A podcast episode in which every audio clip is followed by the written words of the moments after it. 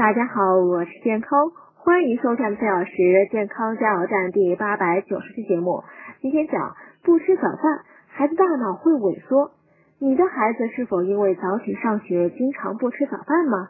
研究指出，如果孩子经常不吃早饭，那么他正在发育的大脑可能会萎缩，从而影响智力发育。即使后来恢复了健康的饮食习惯，营养充足，但是萎缩的大脑也无法恢复成长，因此他们会变笨。如何改善这一现象呢？研究指出，由老师向孩子传达吃早饭的必要性最直接有效。家长们可借助老师的力量来帮助孩子养成吃早餐的习惯，